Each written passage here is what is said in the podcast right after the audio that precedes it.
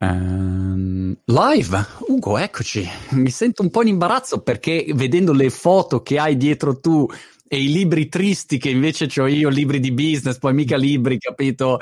Cioè, quelle due foto, dimmi, partiamo da lì, che foto sono? Sono le foto che stavano nell'ufficio, nello studio, è meglio, a casa di mio padre, che è morto nell'89, con dedica dei suoi due maestri, quello senza capelli è Corbino, il grande famoso osso Mario Corbino, che chiamò alla fine degli anni '20 Enrico Fermi a Roma, la cattedra appena istituita di fisica teorica, e l'altro è proprio Enrico Fermi, con cui mio padre ha lavorato fino a che partì nel 1938 per gli Stati Uniti. E che è quello che, di cui lui ha preso l'eredità, diciamo, tornando dopo la guerra, rimanendo in Italia, non andando via, ha ricostruito la fisica italiana e europea, diciamo pure. È incredibile come mi parli di qualcosa che per me, come dire, fa parte, sì, di quello che studiavo a scuola, i grandi nomi, però cioè, non è che uno li ha mai, diciamo, avvicinati o toccati con mano, insomma. Quindi questa ho avuto una grande fortuna di cui ringrazio, alla mia età ormai abbastanza avanzata. No, ringrazio Dio veramente con tutto il cuore, perché ho avuto una vita meravigliosa. A parte che ho sposato una donna meravigliosa, ma anche 4 figli, 8 nipoti, e per di più ho avuto dei genitori fantastici, anche la mia mamma, una grande scienziata, astronoma, divulgatrice, e diciamo che mi hanno hanno tracciato la mia vita, devo dire, e io ho seguito sulle loro. Per cui tu da subito ti sei appassionato al mondo della fisica, è stato qualcosa, oppure da ragazzino invece no? Magari no, io, diciamo, fin dall'inizio mi ero affascinato di queste chiacchierate, perché essendo mia mamma fisica e per di più scrivendo, la mia mamma, che si chiamava Ginestra Giovane, ha studiato astronomia, ma poi non era riuscita a entrare nell'istituto di Corbino. Vi posso anche raccontare un episodio, se pensi che possa interessare i tuoi uditori. Era bellissima la mia mamma, andate a vedere sul web, veramente bellissima. E quando si laureò andò dal professor Orso Mario Corbino, quello che vedete nella foto, e gli disse, questo me l'ha raccontato lei, io non c'ero naturalmente, gli disse: sa professore, io vorrei entrare in istituto e fare della ricerca. E allora lei disse: ma signorina, non ci sono donne in istituto. E lei disse: ma c'è la dottoressa Nella Mortara che fa l'assistente. Ma non ha visto quanto è brutta? Ma questa è quella mentalità. Era siciliano, tra l'altro, un grandissimo uomo, un grande scienziato, appunto, che aveva capito tutto quello che poteva portare Fermi alla scienza e al suo istituto a Roma, ma comunque era ancora degli altri tempi. Sarebbe da Me Too questo adesso, oggi, no? Pazzesco. Anche perché tua mamma a quel punto, insomma, immagino che laurearsi in quel momento non fosse proprio una cosa così. Sì, allora era fisica di un ingegnere napoletano, forse tu non sai, ma io nella mia esperienza ho visto gli intellettuali napoletani sono la gente tra la più straordinaria che ha avuto mai il nostro paese, lasciamo stare Croce, ma anche tecnicamente persone che hanno che veramente avevano una visione ampia, ed è per questo che lei ha studiato fisica, si è laureata in astronomia e poi, non avendo potuto entrare nel famoso istituto di Via Panisperna, dove sperava di entrare prima che nessuno sapesse cosa sarebbe stata la traccia lasciata da questo istituto nella storia della scienza e anche della vera storia dell'umanità, come sappiamo, anche con tracce dolorose, lei decise di fare la divulgatrice, e quindi dopo la guerra si mise a scrivere dei libri di divulgazione. Anzi, prima della guerra scrisse con Laura Fermi un libro di divulgazione sopra la fisica dei mariti, diciamo, che aveva un bellissimo titolo, tra l'altro, Alchimia del Tempo Nostro, figurati, questo è il titolo di questo, con prefazione di Orso Mario Corbino, in cui dice: i nostri cari lettori a questo punto avranno ben capito che le autrici sono le mogli del professor Enrico Fermi e del dottore Edoardo Amaldi.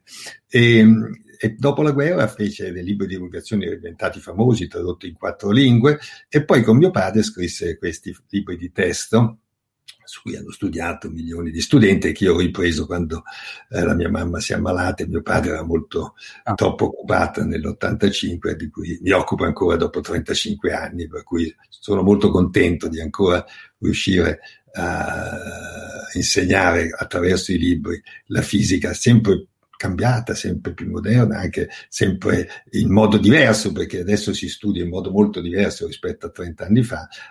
Più di un terzo degli studenti che vanno ai nostri licei scientifici, anche classici, anche negli istituti industriali, in tutto la scuola secondaria superiore. È una delle attività che ho fatto nella mia vita di cui sono più contento, oltre a aver insegnato all'università, naturalmente. Forse sto pensando, Ugo, che anch'io magari da pessimo, io ho fatto il classico e poi giurisprudenza per poi buttarmi nel magico mondo di internet, quindi sono proprio un ignorante dal punto di vista di tutte le materie scientifiche, però magari ho studiato di te. Scusa. No, ti dicevo, Ugo, forse ho studiato sul tuo libro di fisica. Può darsi. C'è una probabilità di più di un terzo che sia così, ma dove hai studiato tu? Io ho studiato a Milano al liceo, ho fatto il classico al Manzoni, che peraltro era sempre occupato, Ugo, ai tempi miei. Arrivavi e c'era sempre il picchetto, quindi non studiavi mai, insomma. Forse non si deve ricordare l'autore del libro di testo di fisica, non è mai quello, magari quello di filosofia. Comunque c'è una certa probabilità.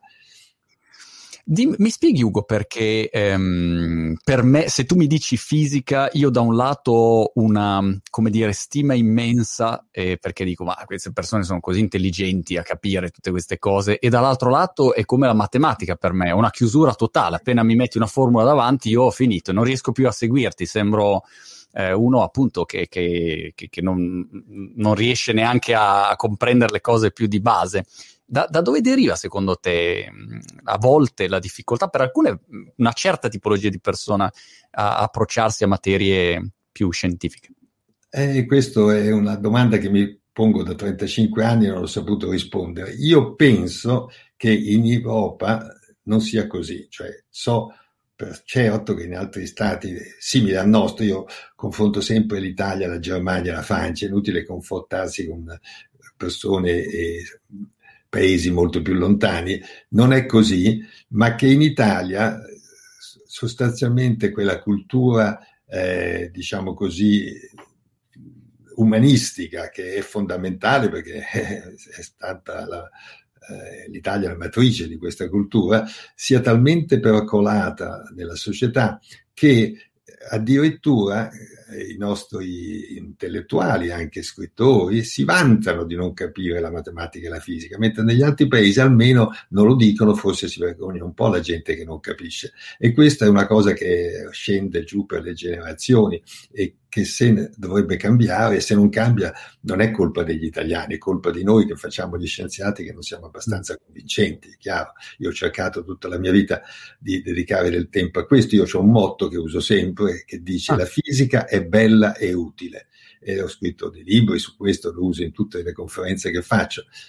Dico la fisica perché è la scienza che mi piace, si potrebbe dire più in generale la scienza è bella e utile, naturalmente.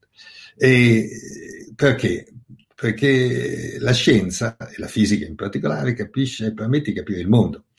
La matematica è una costruzione dell'intelletto dell'uomo, non fa capire il mondo, fa capire l'intelletto dell'uomo e le sue capacità immaginative, perché c'è moltissima immaginazione nella matematica. La fisica, la chimica, tutta la scienza invece non è affatto una produzione dell'uomo, è semplicemente il tentativo dell'uomo, delle, diciamo, intelligenze autocoscienti che ci saranno sicuramente in qualche parte dell'universo, di capire l'universo in cui essi vivono. Tutti si pongono, tutte queste intelligenze si pongono il problema: come funziona, perché le cose vanno così nel mondo anche quando noi non interveniamo, cioè indipendentemente dalla nostra esistenza. Questa è la domanda di base, perché c'è qualcosa, qualcuno la mette così, non penso che vada messa così, la questione è perché le cose funzionano così come funzionano, ed è questa a cui risponde la fisica e tutte le altre scienze. Adesso io sottolineo la fisica semplicemente perché questo è il mio mestiere. Bene.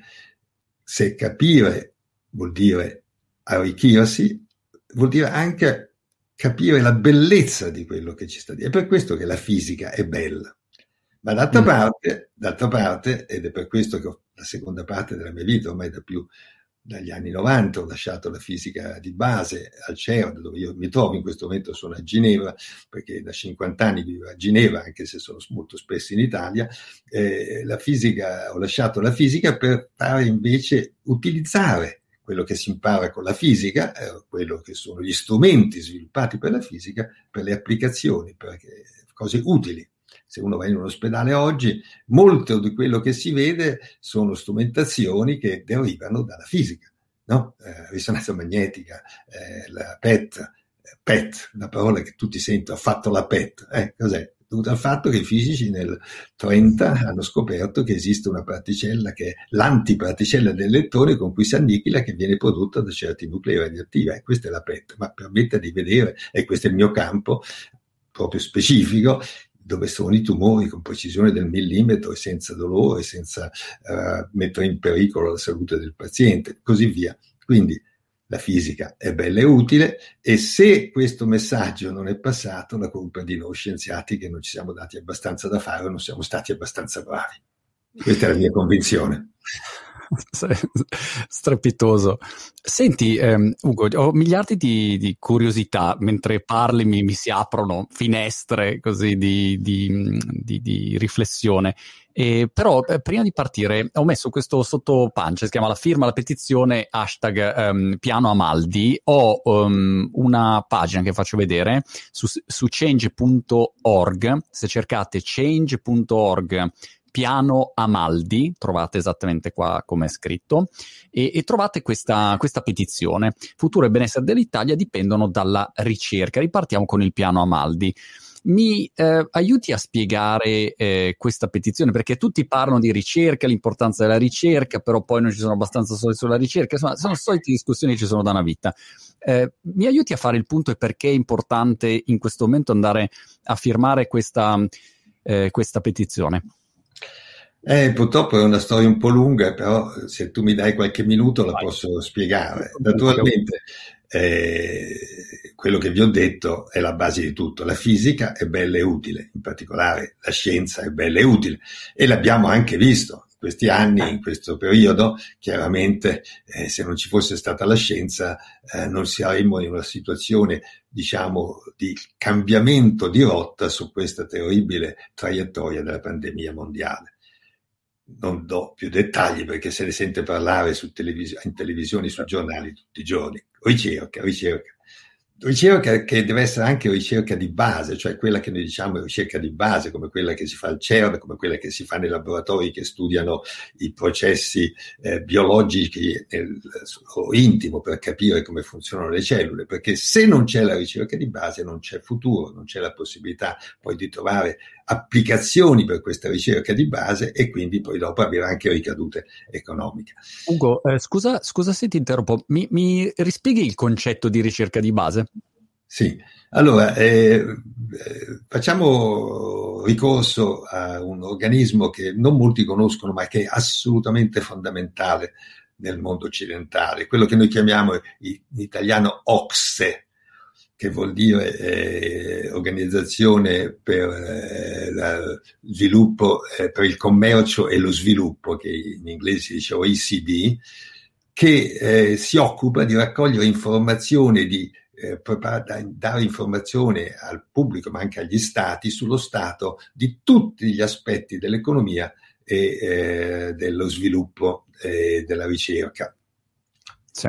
All'OCSE ci sono tanti documenti e vengono date delle definizioni. Sono definite tre grandezze che poi vanno sotto la sigla globale di ricerca e sviluppo in italiano, in inglese research and development. Questo R&D, che diciamolo all'inglese, perché ormai tanto, come ha detto giustamente Draghi, che se ne dica, bisogna parlare ormai in inglese, questo campo dell'R&D ha tre settori: la ricerca di base, la ricerca applicata e quello che l'OCSE chiama lo sviluppo sperimentale. Allora, okay.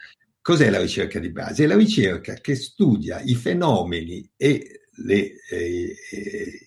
diciamo i sistemi naturali, cioè quelli del mondo fisico, chimico naturali, senza alcun scopo, cioè senza cercare poi di trovare una direzione, ma studiarlo per studiarlo. In inglese si dice spesso anche curiosity driven research, cioè quella che diremmo in italiano, ma si usa poco purtroppo questa bella espressione, della ricerca guidata dalla curiosità, che poi naturale di tutte le persone, come sappiamo bene, in tutti i campi, anche quella che tu stai manifestando in questo momento, no? Curiosità, ecco.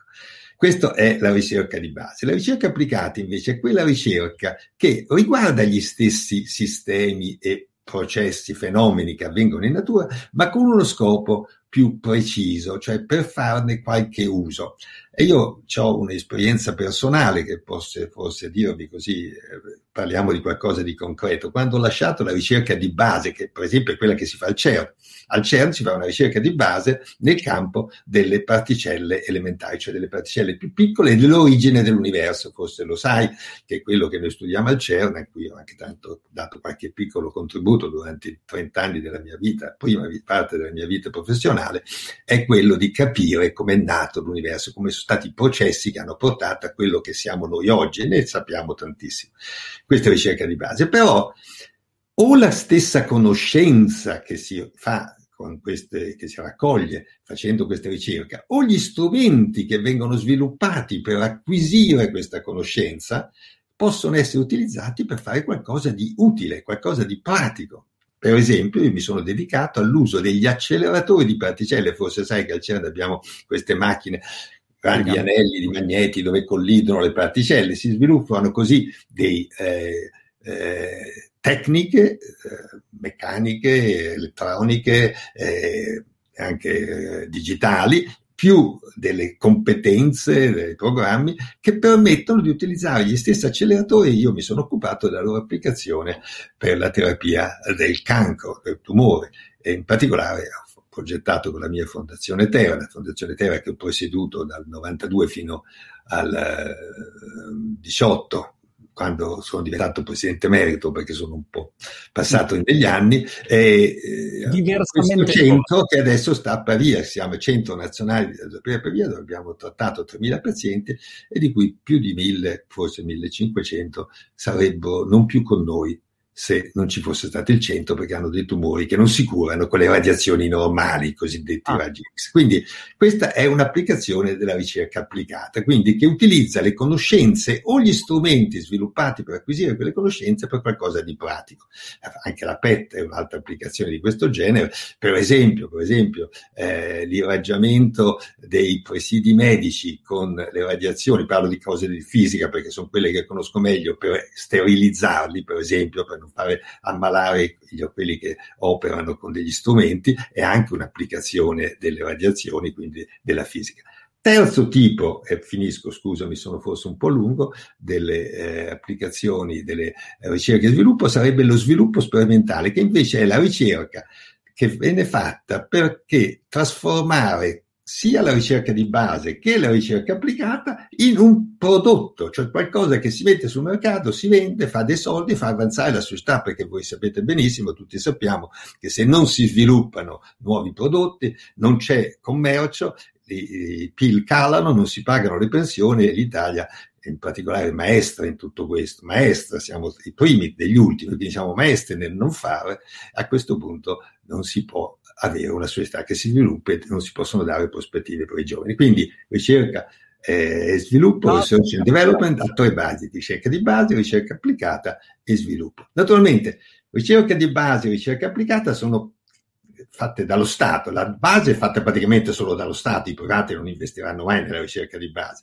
Anche la ricerca applicata, che è vicina alla ricerca di base, è finanziata dallo Stato, mentre invece le imprese finanziano la ricerca applicata, cioè hanno uno scopo preciso, quelle più grandi e più lungimiranti, e poi sviluppo sperimentale.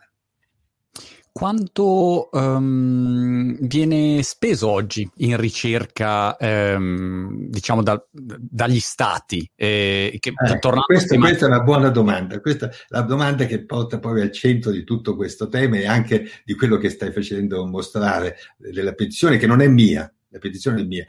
Fare una piccola parentesi. Io ho scritto un contributo a un pamphlet, a un volumetto, che è stato prefazionato con la prefazione di Giuliano Amato, un gruppo di intellettuali che si chiama il Cortile dei Gentili, di cui Amato appunto il presidente, che ha deciso esattamente un anno fa, probabilmente in questi giorni, quando la pandemia stava esplodendo, di guardare cosa si sarebbe potuto fare dopo la fine della pandemia, che tutti pensavamo fosse entro la fine del 2020, come ti ricordi benissimo un anno fa, in modo da rilanciare l'Italia. Io ho dato il mio contributo scrivendo 7-8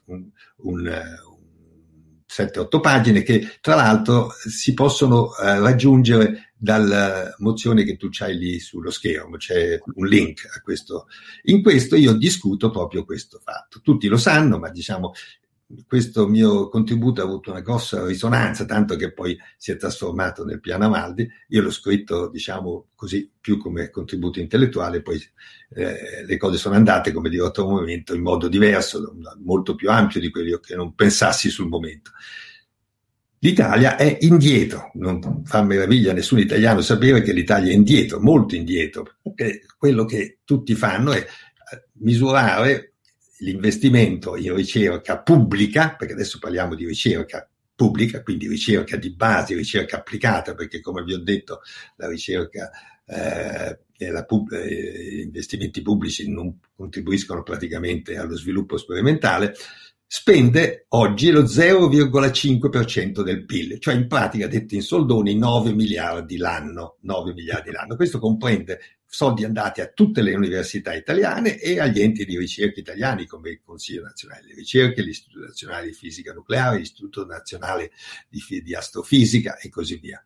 Quindi 9 miliardi, 6 miliardi alla ricerca di base, ecco quello di cui dicevo prima, e 3 miliardi alla ricerca applicata. Questo è quello.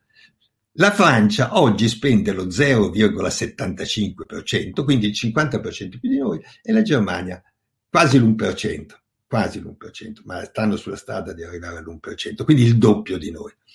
Ora, quello che io proponevo in questo documento, dopo aver argomentato, ma forse me lo fai dire dopo, gli argomenti per cui tutto questo va fatto, di arrivare alla Francia, alla Germania, cioè raddoppiare la ricerca in 6 anni, cioè aggiungendo 1,5 miliardi al bilancio di 9 miliardi nel 21, cioè quest'anno doveva essere fatto per il 21, 22, 23, 24, 25, 26 e arrivare a questo praticamente raddoppio dei finanziamenti.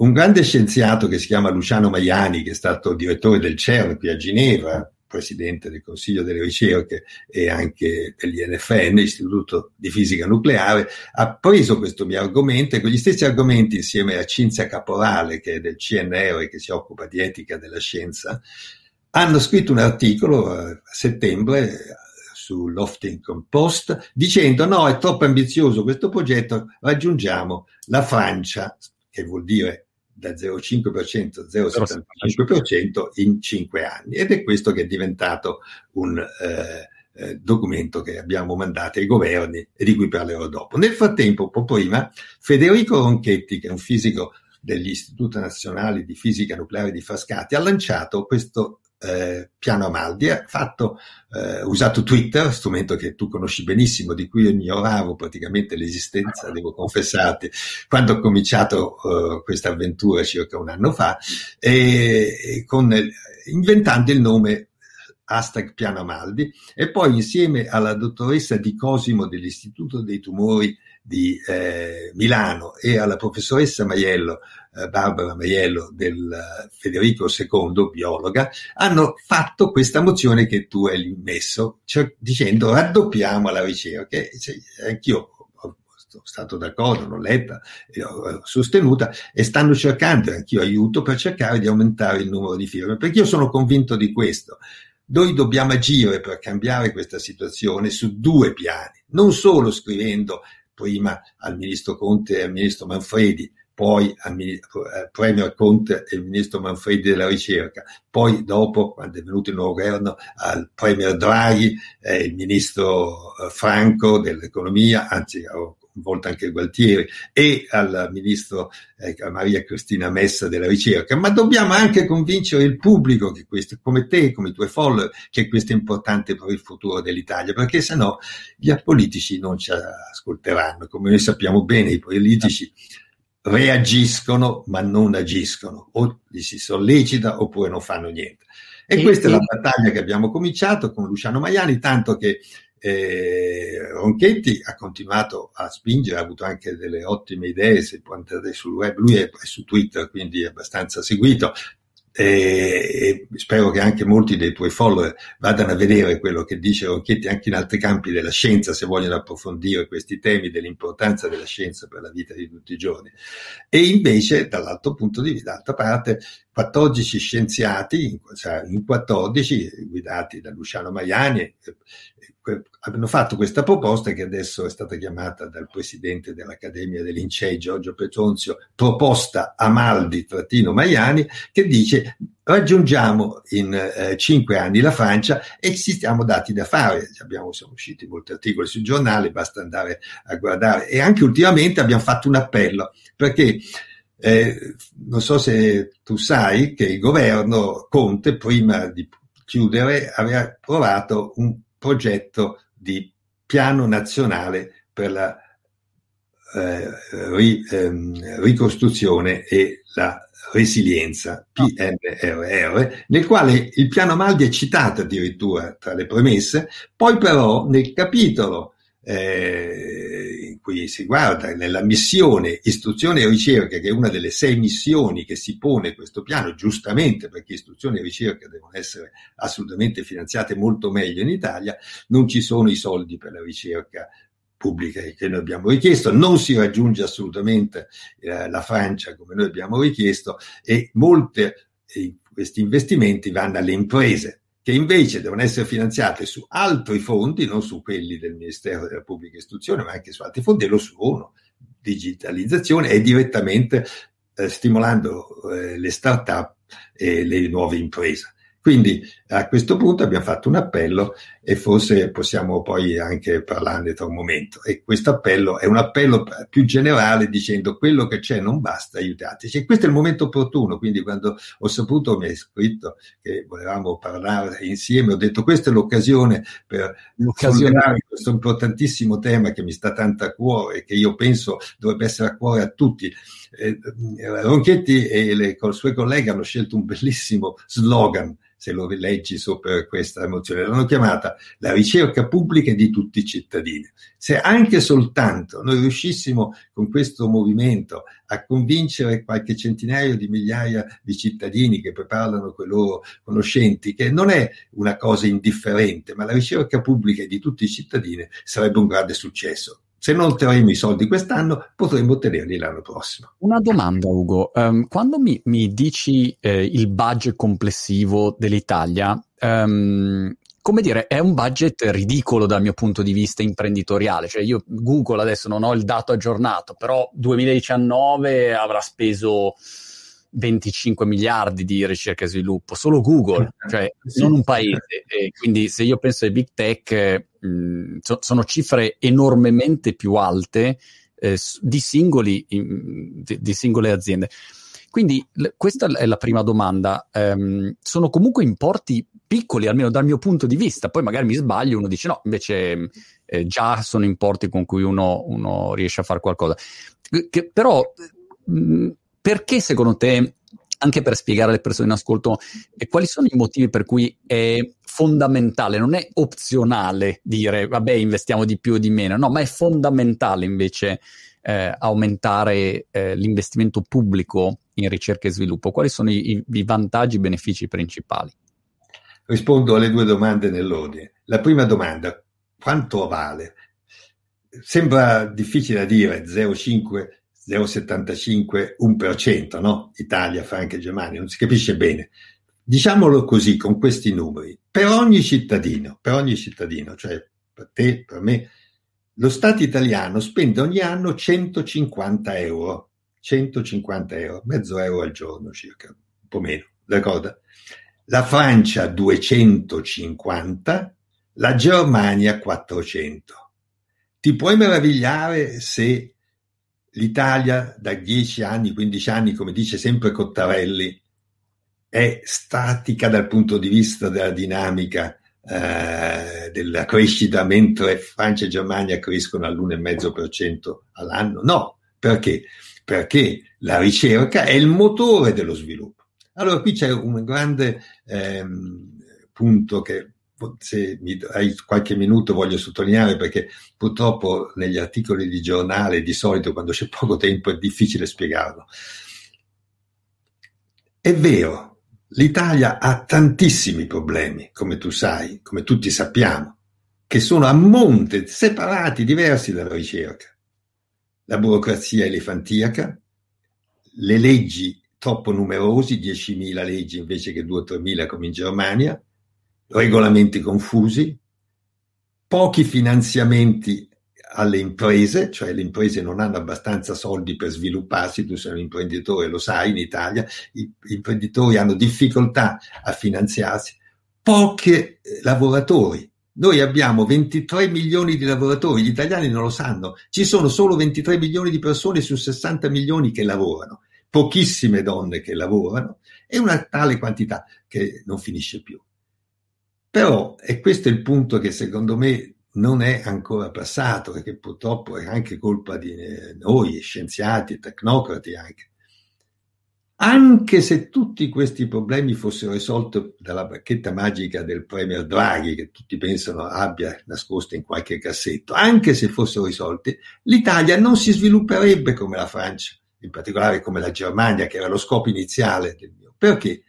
Perché noi non siamo una società della conoscenza.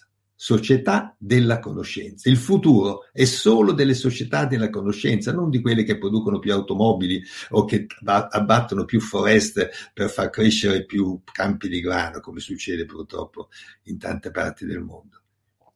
La società della conoscenza è una società che è basata sul triangolo della conoscenza, che ha come base l'istruzione, come un lato la ricerca e il terzo lato lo sviluppo.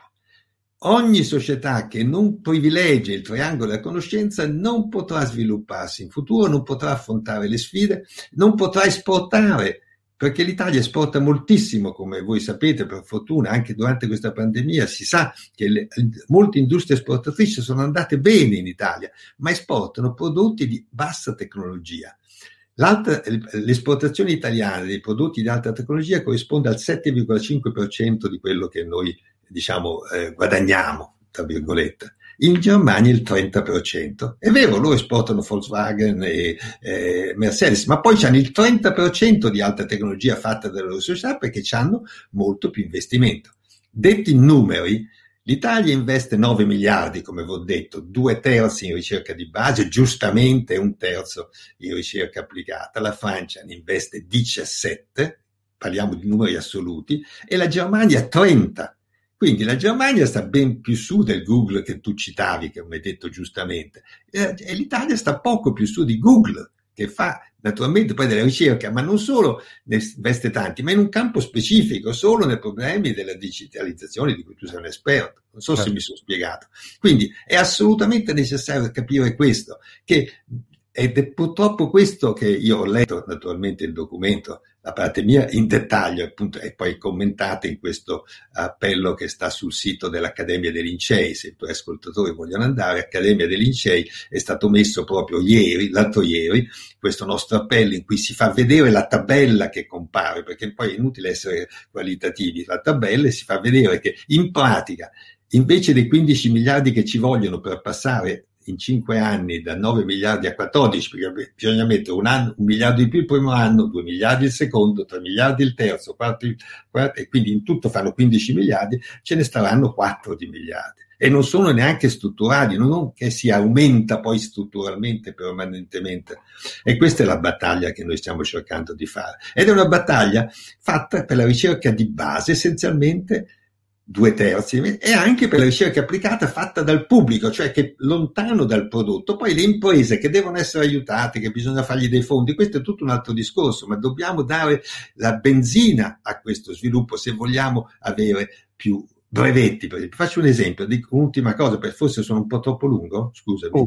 Guarda, ti ascolto con piacere, hai tutto il tempo che vuoi. Ecco, allora, parliamo di brevetti. L'Italia deposita in Europa, abbiamo un ottimo ufficio dei brevetti, come abbiamo un'ottima EMA, perché la gente non lo sa che l'Europa funziona benissimo. Io poi, come deposito dei brevetti, lo so, sono più seri quelli che riguardano i brevetti in Europa che quelli americani, che si danno molte aree dell'FDA. Per quello che riguarda meno i brevetti in acceleratori di particelle, di cui ne ho depositati 6. Bene, in Europa noi depositiamo un quinto del numero di brevetti della Germania, un quinto, con 9 miliardi. Perché? Perché i brevetti vengono dalle imprese, perché le imprese fanno ancora peggio dello Stato. In America, che poi sono i brevetti che contano, addirittura un decimo.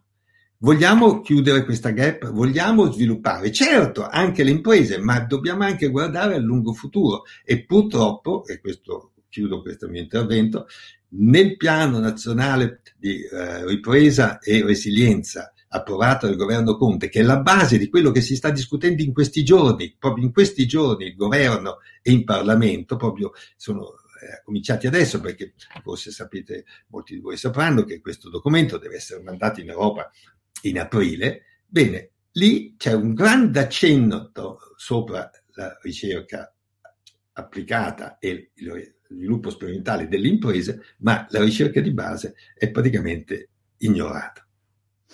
Ci sono due perplessità che ho. La prima è come si fa a fare in modo che la politica decida che venga investito di più in ricerca che porta risultati di lungo periodo, quando il capitalismo delle trimestrali si usa anche in politica. Il politico ha l'unico pensiero rispetto a da qua a un mese, e quindi alla fine dei conti quello che succede tra 10 anni chi se ne futta, no? Come si usa a dire. Quindi c'è questo problema di allineamento tra i due aspetti. E la seconda problematica è come fare in modo che poi, nel momento in cui il pubblico dice ok, è fondamentale, siamo tutti d'accordo, spingiamo, e la politica a quel punto è costretta a recepire questa pulsione popolare, come si fa a fare in modo che quei fondi poi vengano ben destinati e ben utilizzati, o se magari in Italia è già pronta, diciamo, la struttura e si tratta solo di avere più fondi?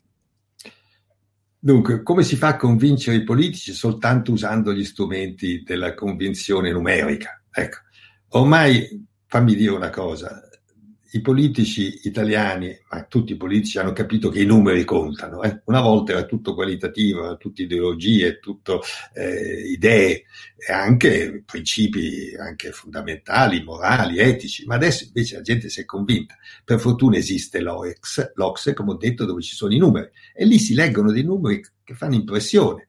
Noi non soltanto facciamo male nella ricerca, ma facciamo ancora peggio con le imprese.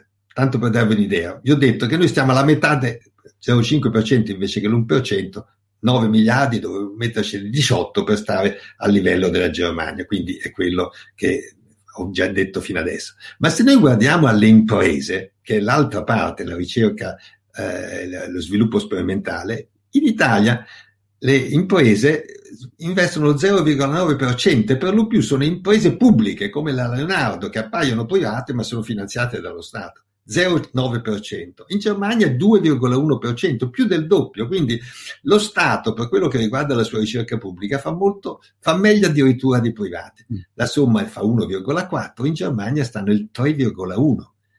La Germania, se uno guarda le statistiche, ha regolarmente aumentato durante gli anni l'investimento, raggiungendo il 3,1% a partire dal 2% dal 2002 fino ad oggi. Ogni anno hanno aumentato. Poi uno si meraviglia che funzionino meglio, che hanno avuto meno morti nel caso del Covid, che, come hanno fatto per la ricerca, hanno fatto per la sanità pubblica. Anzi, fammi dire una cosa che colpirà.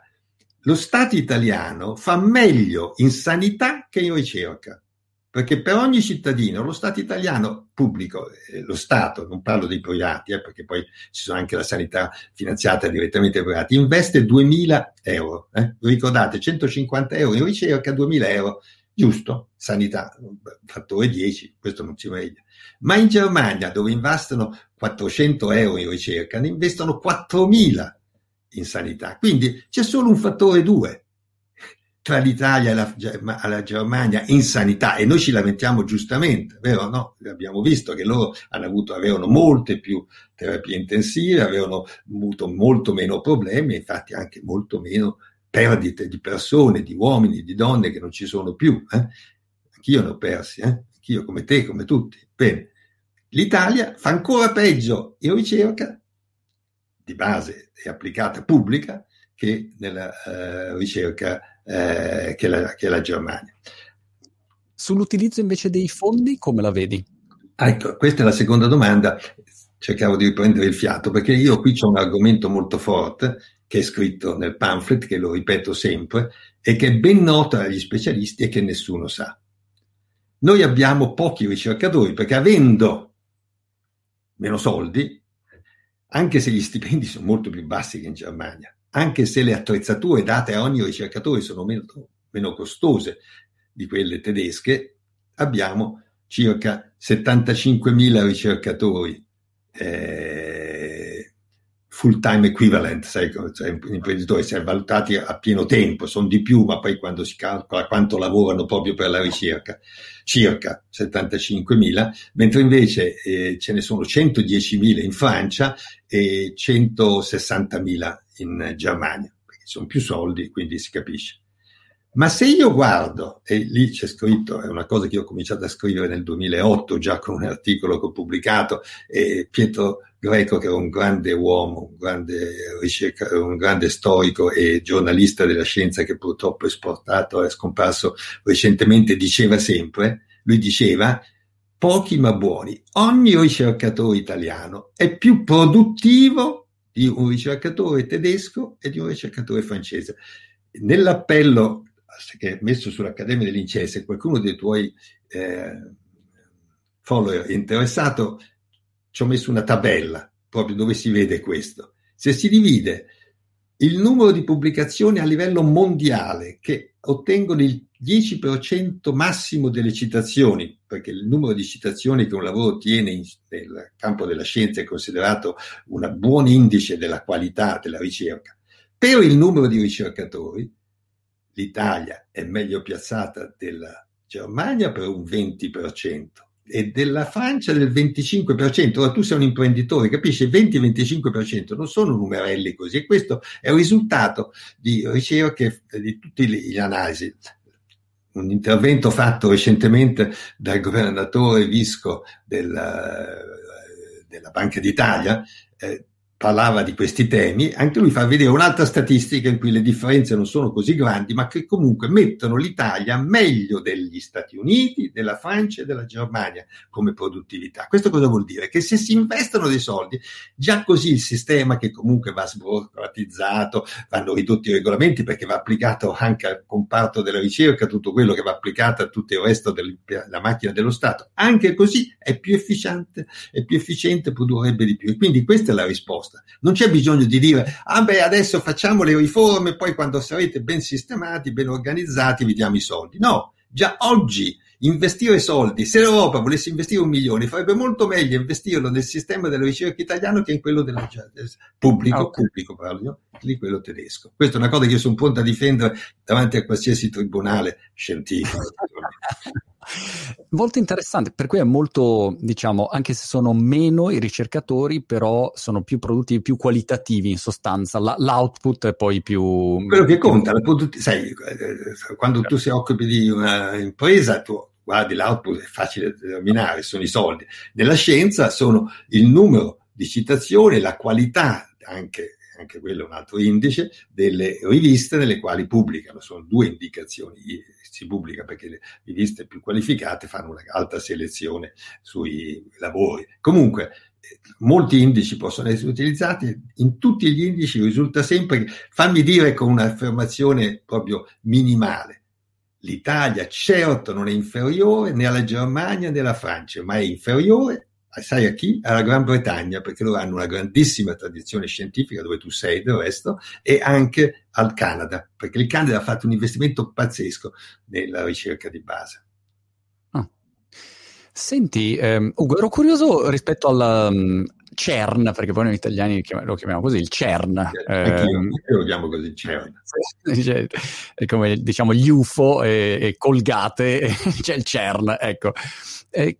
Com'è viverlo dall'interno? Com'è stato viverlo dall'interno? Perché a volte no, sembra questo posto così pieno di cervelloni che fanno questi esperimenti pazzeschi. Così mi interessava una tua sensazione, e visto che l'hai vissuto dall'interno per tanti anni. Beh, io ho avuto la fortuna di arrivare al CERN, appunto, in cui mio padre è stato segretario generale. All'inizio è stato uno dei 5 o 6 persone che l'hanno immaginato e creato, quindi un po' l'ho sentito parlare già quando ancora non avevo deciso di fare fisica. A proposito, forse può interessare te e qualcuno dei tuoi uditori, mio padre non voleva che io facessi il fisico, si è opposto fino alla fine, perché lui diceva, era il 52, io ho finito il liceo nel 52, non fare questo mestiere sarà difficile per te, perché io sono abbastanza conosciuto, fai un'altra cosa, fai la biologia, perché, e questa è la frase proprio con le sue parole, la biologia sta esplodendo, era il 52. Lui è un uomo di ampia cultura scientifica, non era soltanto un fisico, e aveva ragione, perché nel 53, come tu sai, è stata scoperta la struttura del DNA che ha cambiato la faccia della biologia. Io però non volevo fare la biologia, mi interessava la fisica, volevo proprio fare il fisico, e proprio forse certamente influenzato da mia mamma e dal mio babbo, ma comunque avevo le idee chiare, così che a settembre andai all'Università di Roma, alla Sapienza, mi iscrissi a fisica, tornai a casa e dissi ai miei genitori: oggi mi sono iscritto a fisica. E allora questo fu accettato. Per 10 anni ho sofferto, perché stare nell'ombra di mio padre è stato facile, poi dopo mi sono reso conto che ho potuto dimostrare con un certo numero di risultati che ero indipendente. Adesso sono felice perché ho avuto delle conversazioni intellettuali di un piacere che è indescrivibile con mio padre, al telefono, appunto, perché io stavo a Ginevra e raccontavamo la fisica che facevo, lui mi diceva la fisica che faceva a Roma tutte le domeniche, quando la domenica il telefono di casa costava meno. Allora, per venire a com'è il CERN è stato cambiato moltissimo quando io ho messo piede la prima volta nel 60, appena sposato, siamo arrivati, abbiamo fatto con mia moglie, festeggiato 60 anni di matrimonio l'anno scorso, e siamo arrivati insieme nel 60 e qui è nata la nostra prima figlia, e poi siamo tornati in Italia, a Roma, per 10 anni. Allora i gruppi erano piccoli gruppi, 2, 3, 5, 10 persone, lo scopo era un esperimento limitato, intorno a questi acceleratori si mettevano dei rivelatori, si studiavano cosa fanno le particelle quando estratte da una macchina urtano contro un bersaglio per vedere la natura intima di questo bersaglio, e era un tipo di attività sperimentale non molto diversa da quello che si faceva nei laboratori di biologia e di chimica, piccoli gruppi e così via.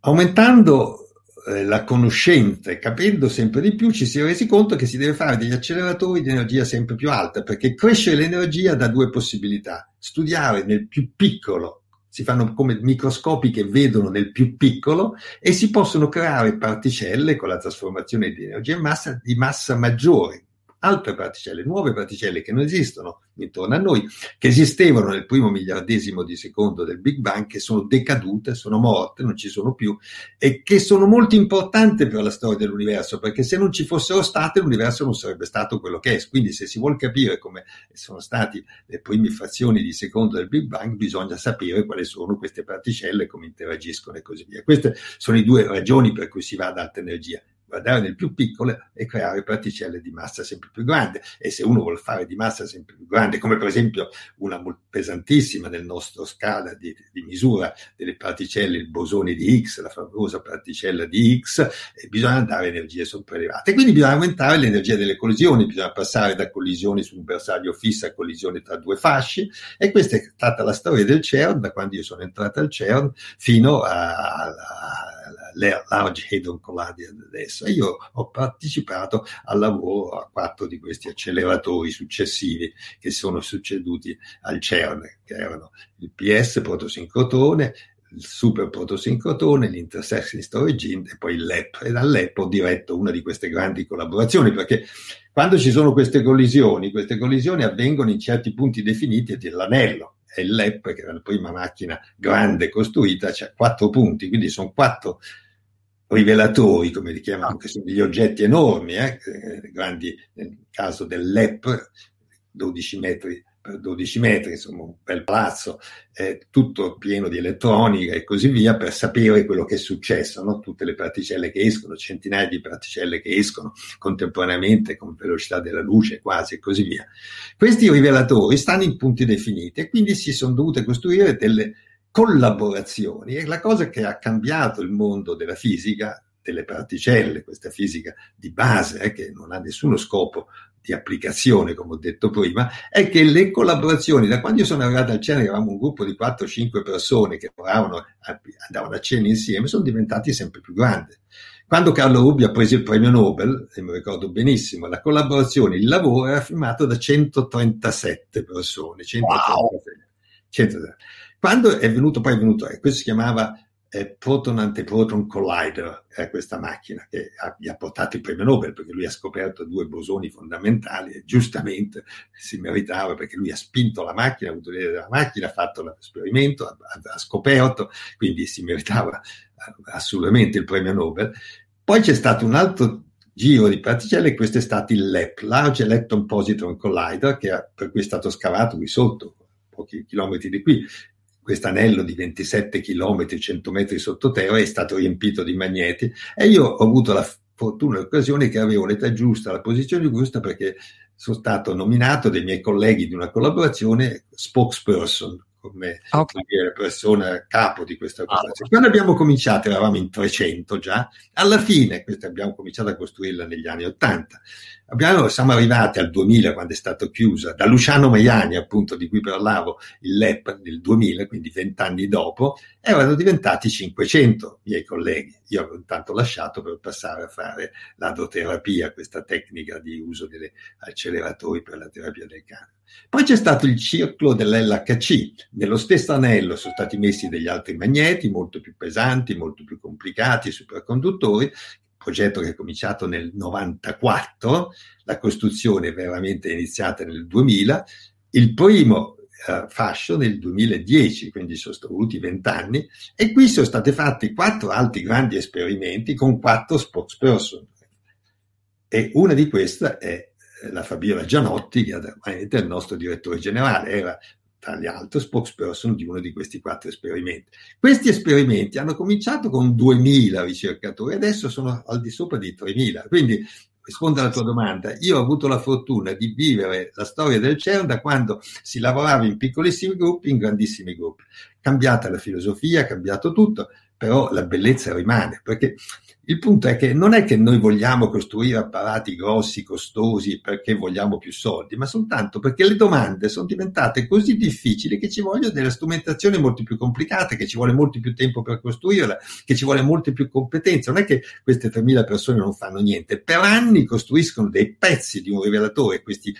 Il LEP, come vi ho detto, era alti 12 metri, questi sono alti 25 metri, quindi 8 volte più grandi di volume, con dell'elettronica di una sofisticazione. È come avere una camera fotografica con dei gigapixel, non dei megapixel, tanto per dare un'idea a coloro che si interessano di fotografia, perché bisogna fotografare questi eventi che vanno, sono rapidissimi, ce ne sono moltissimi al secondo, miliardi al secondo, è veramente una tecnologia che copre tutte le competenze, dalla meccanica all'elettronica. Per fare tutto questo ci vuole molta gente, ci vogliono molti soldi e molti anni, e quindi non è che è un'invenzione dei fisici che vogliono diventare potenti, noi subiamo il fatto che sappiamo troppo, fammi dire così, sapendo troppo si pongono delle domande sempre più difficili, tanto per darne una. Abbiamo scritto un documento recentemente, anch'io con gli altri, tanti, una quindicina, ventina di persone, per sostenere il prossimo progetto futuro del CERN, tra 20-30 anni, non sappiamo quanto, sarà un tunnel non di 27 ma di 100 chilometri che passa sotto il lago di Ginevra, che sta poco lontano da qua, che va sotto la montagna, con una macchina che sarà costruita forse per 20-30 anni.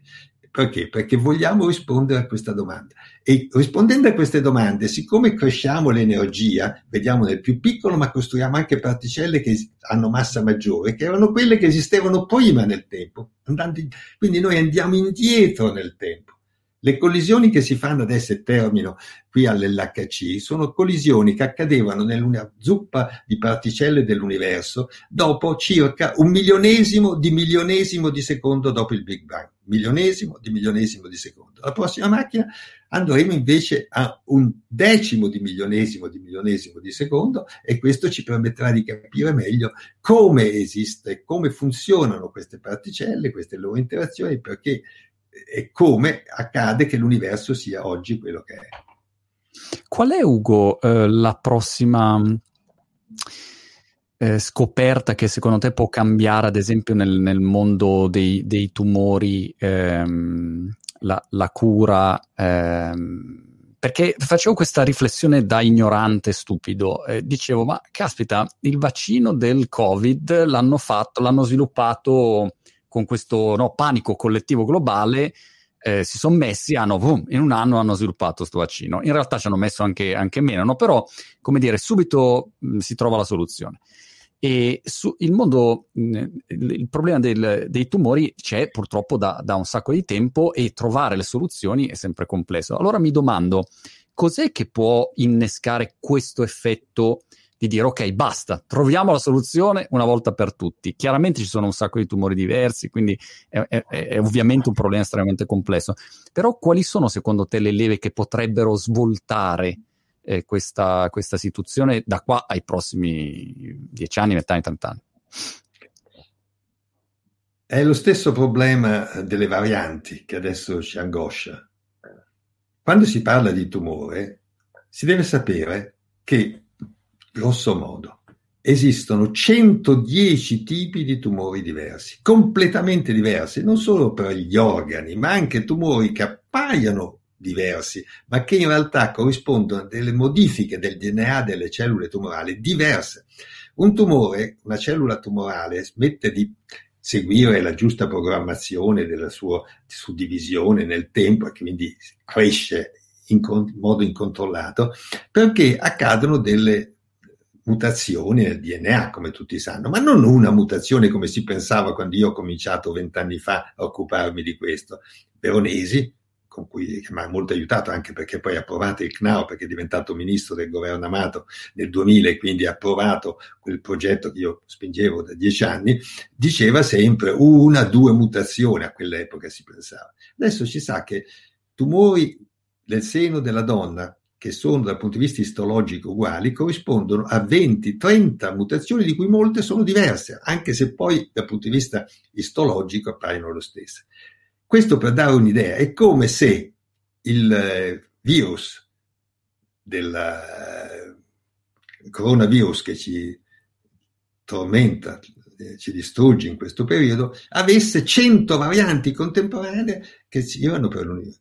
Anche il vaccino, che poi è una cosa semplice relativamente, perché le tecnologie sono state già sviluppate di ricerca di base anni fa, e quindi quando per esempio quel gruppo fondato da un turco e sua moglie in Germania hanno sviluppato questo primo vaccino che poi la Pfizer produce, basato sul messenger RNA, l'RNA messaggero, una tecnologia che si conosceva, soltanto che loro hanno avuto il coraggio di mettere 400 persone e anche i soldi per farlo in poco tempo. Però è un coronavirus ben specifico. Basta che questo coronavirus abbia qualche modifica al suo RNA, che poi, come il DNA delle cellule tumorali, è sempre il codice genetico, che questo vaccino diventi inutile. Speriamo che non lo sia. Tutti si chiediamo se sarà anche per le nuove varianti. Adesso ho letto proprio ieri che ci sono due varianti che si sono combinate, come succede, si combinano, si scambiano dei pezzi di RNA, questi virus, nel corpo dei malati, dei pazienti. Capite che se quando parliamo che ci sono 110 tipi di tumore, che ogni tipo di tumore c'ha dentro delle variazioni, delle DNA diverse, pensare alla soluzione finale di tutti i tumori è, secondo me, impossibile. Dobbiamo usare tutti i mezzi fino a che, e questo probabilmente accadrà per molti di essi, ma io non penso per tutti, si riuscirà a fare la vera cura, che è l'immunoterapia, che già si fa per alcuni tumori, ma per pochi, che vuol dire usare quelle risorse immunitarie, quegli attacchi immunitari che noi abbiamo, stimolarli per riconoscere le cellule tumorali dall'esterno, come si fa adesso per i vaccini, e quindi che aiutare l'organismo del malato a uccidere le cellule tumorali del suo stesso corpo, distinguendole da quelle sane. Questo probabilmente è la via per arrivare in fondo, non è l'adoterapia di cui mi occupo, non è, io penso, la chirurgia, ma fare questo per 110 tipi diversi di tumore è un'impresa che io temo non si riuscirà mai ad avere. Riusciremo a controllare, forse a rallentare, a convivere con un tumore, ma a distruggere in molti casi, per esempio con queste radiazioni, questi fasci di ioni carbonio che noi abbiamo, sono quelle che riescono a distruggere dei tumori solidi che non si possono curare con i raggi X perché sono radioresistenti, resistono ai raggi X, ma invece questi ioni carbonio che noi acceleriamo con una macchina che non è 27 km ma è 85 metri di diametro, anche abbastanza grandi, la potete vedere se andate a vedere www.cnao.it. CNAO vuol dire Centro Nazionale di Adoterapia Oncologica, la vedete, è sicuramente uno dei modi di fare, ma io non penso che arriveremo con la soluzione unica, come non penso neanche per i vaccini arriveremo con la soluzione unica per tutti quanti i tipi di coronavirus. Ugo, è stato veramente interessante, abbiamo chiacchierato un'oretta, la prossima volta dobbiamo fare tipo 4 ore perché ce n'è da miliardi di domande, cose, però ricordo a tutti intanto cnao.it, trovate la macchina, ho visto adesso, molto interessante, e vi ricordo andate a firmare la petizione che trovate a questa pagina, cercate change.org e poi cercate Piano Amaldi, hashtag Piano Amaldi, lo trovate subito nella ricerca, firmate la petizione e questa è una buona... Informatevi dell'importanza della ricerca di base pubblica per lo sviluppo futuro e anche per i nuovi lavori dei vostri figli e dei vostri nipoti. Grazie Ugo, davvero...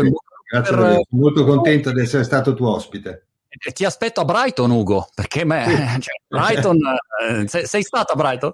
Sì, sono stato per un grosso congresso che tra l'altro in un certo senso, poi un'altra volta ti racconto la storia, è stato quello che ha determinato il fatto che ho cambiato mestiere quando avevo 57 anni e mi sono dedicato alla terapia dei tumori lasciando la ricerca di base. Non ci credo, Galeotto fu Brighton quindi, veramente. Galeotto fu Brighton, esattamente, un congresso di febbraio del 90.